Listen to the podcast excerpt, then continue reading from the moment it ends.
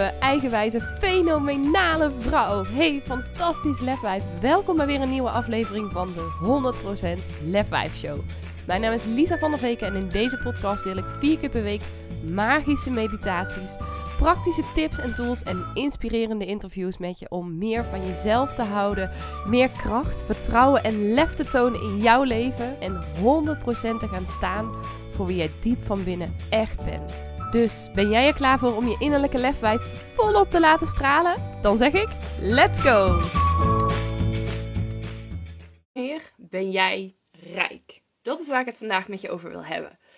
Gisteravond lag ik in bad. Heerlijk ontspannen. We hebben afgelopen weekend logeetje over de vloer gehad. En dat was super gezellig. En ik merkte dat ik super moe was.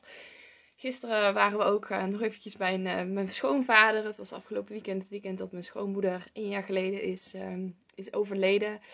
En we waren daar en ik merkte dat het was fijn om er te zijn. En tegelijkertijd er heerste ook een beetje zo'n bedompte sfeer. Dus ik dacht, oh, ik heb het vanavond echt, echt, echt nodig om even mezelf terug te trekken in mijn eigen bubbel. Dus de kindjes lagen lekker op bed.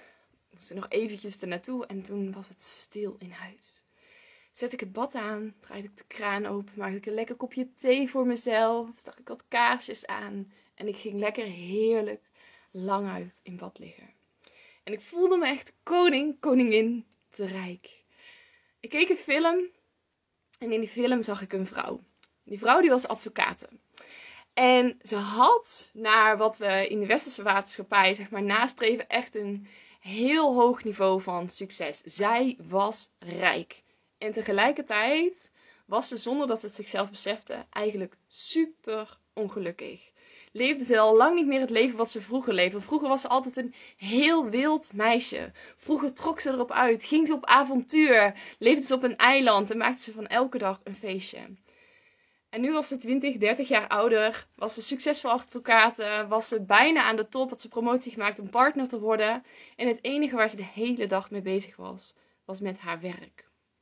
Vervolgens werd ze vanuit haar werk uitgenodigd om een of andere rijke uh, stinker te over te halen om CEO te worden van een bedrijf. Of in ieder geval de kleinzoon daarvan. Ik weet niet meer precies het hele verhaal, maar ik ben halverwege een beetje weggedoosd. Maar dat zeiden, maar ze ging naar dat eiland waar ze vroeger opgegroeid was. En op dat eiland werd ze uitgedaagd om op avontuur te gaan. Om te gaan paardrijden, om te gaan snorkelen en om allemaal leuke dingen te gaan doen. En zij vond het in eerste instantie allemaal onzin. Ze vond het zonde van haar tijd.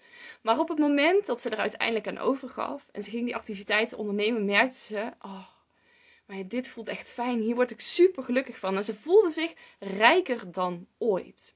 En uiteindelijk besloot ze aan het eind van de film natuurlijk om met die vent samen verder te gaan. Want ja, hoe kan het ook anders? Het was een romantische film. Maar ze besloot ook om haar baan op te zeggen. En te gaan voor wat haar echt gelukkig maakte. Waardoor zij zich van binnen rijk voelde. En dat zet me aan het denken. Want dit beeld zie ik heel vaak, ook bij vrouwen. En ik merk dat ik daar zelf ook nog wel vaak... Ja, een onderdoor is niet het goede woord. Maar dat mijn definitie van rijk ook best wel heel lang best wel twisted is geweest. Dat we in deze maatschappij heel vaak ernaar streven om heel veel geld te verdienen, om echt succesvol te zijn, om super ambitieus te zijn. En don't get me wrong, ik sta er echt helemaal achter. Ik geloof dat het heel belangrijk is dat als jij iets echt wil, dat je er dan ook volledig voor gaat en dat je jouw mate van succes naleeft, maar niet ten koste van jezelf. En dat was bij deze vrouw dus wel. Ik zie heel vaak dat we heel veel geld nastreven, omdat we denken dat dat ons uiteindelijk gelukkig maakt. Maar wat nou als blijkt dat je eigenlijk veel gelukkiger bent met wat je nu al hebt? Of dat jij veel gelukkiger bent. Bijvoorbeeld, ik had een collega ook van de week en die zei: Ik woon nu in een heel groot huis. Ze heeft de relatie met haar man verbroken. Ze zegt: Oh, ik kan niet wachten om gewoon terug te gaan naar een klein huis. Gewoon lekker klus, want daar voel ik me veel gelukkiger. En dat is wat haar rijk maakt, wat haar een rijk gevoel geeft. En bij deze wil ik jou dus ook vragen: waardoor heb jij het gevoel dat je rijk bent? Wat betekent rijk voor jou? Wat is jouw definitie van rijk zijn? Is dat puur en alleen heel veel geld op de bank? En zo ja, hoeveel geld is dat dan? Wanneer voel jij je dan rijk en wanneer heb je dat bereikt? Heb je dat überhaupt helder voor jezelf? Heb je daarvoor 1000 euro in de maand nodig, 3000, 10.000, 20 of misschien wel 50.000 euro? Wat heb je daarvoor nodig in de maand om jezelf rijk te voelen? Maar vooral welke andere dingen zijn voor jou nodig om dat gevoel van rijkdom te kunnen ervaren? Ik voel me rijk als ik zo lekker lang uit in bad kan gaan liggen en de kaarsjes aansteken en een kopje thee in de hand heb. Dan voel ik me echt super rijk.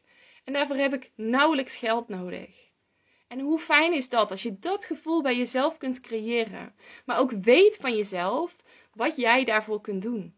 Welke acties jij voor daarvoor kunt ondernemen of welke dingen daarvoor juist kunt laten. Ik voel me echt super rijk als ik vanochtend mijn kindjes uit bed mag halen en ze lekker een knuffel mag geven. Dus bij deze wil ik ook aan jou vragen vandaag. Waardoor voel jij je rijk? Ga dat voor jezelf eens uitschrijven. En ga eens kijken hoe rijk je al bent. Wat voor rijkdom je allemaal om je heen hebt. Want ik durf te wedden dat op het moment dat je daarbij stil gaat staan, dat jij je tien keer rijker en daarbij ook tien keer gelukkiger gaat voelen. Daarmee ga ik hem afronden voor nu. Ik wens je een ontzettend fijne mooie dag vandaag. En heel graag tot morgen. Doei doeg! Ja, dat was hem dan alweer. En ik ben echt razend benieuwd wat je uit deze aflevering hebt gehaald voor jezelf. En ik zou het dan ook super tof vinden als je even twee minuutjes van je tijd op zou willen offeren om een review achter te laten. Ga even naar iTunes, scroll helemaal beneden en laat daar je review achter. Dat zou ik echt enorm, enorm waarderen. Mocht je nou nog vragen hebben of denken van nou, ik wil hier heel graag mee aan de slag, maar ik heb geen idee hoe je dit het beste kunt doen. Of wil je gewoon even delen wat je uit de podcast hebt gehaald? Stuur me even een berichtje of deel hem in je stories en tag me op Instagram. Je kunt me vinden via Lisa van der Veken. En ja, ik wil je natuurlijk ook echt van harte, van harte, van harte, van harte aanmoedigen om ook echt in actie te komen naar aanleiding van deze podcast. Want ja, luisteren is natuurlijk super inspirerend, maar je leven zal ook pas echt gaan veranderen op het moment dat jij stappen gaat zetten en in actie gaat komen. Dus hup, geef jezelf die schop onder de kont, doe wat jij nu nodig hebt en dan wens ik je een hele fijne dag en tot de volgende podcast.